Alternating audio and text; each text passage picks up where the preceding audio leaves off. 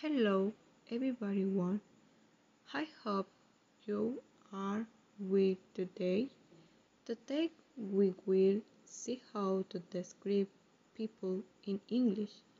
We can describe a person in several ways.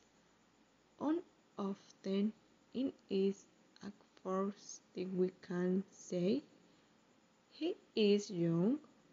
To describe your body we can say tall. To describe her hair we can say brown hair and curly. To describe his personality we can say intelligent, funny, nice. Later we see modifiers like participles and prepositions, which are those adjectives that end in ing or ed.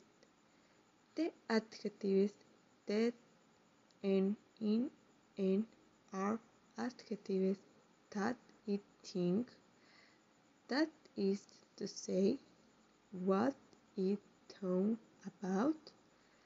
The adjectives that end in ed are adjectives of how I feel, that is what it think. For example, Dear Jose, the reason for my letter is to invite you to spend a few days at my grandmother's house. She has a very large house where I can we can tell about ourselves. I have a lot to tell you about my practice.